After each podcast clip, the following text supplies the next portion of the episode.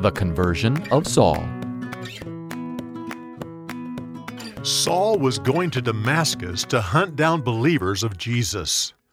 Suddenly, a bright light shone around them, and Saul fell to the ground. He heard a voice saying, Saul, Saul, why are you fighting against me?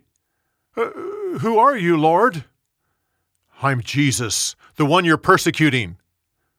Lord, what do you want me to do? Go into the city, and you'll be told what to do. Saul was now blind, so others led him into the city. He waited three days, refusing to eat or drink anything.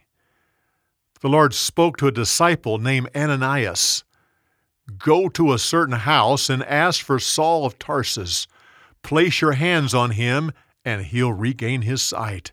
He's a chosen servant of mine. Ananias found Saul and placed his hands on his head.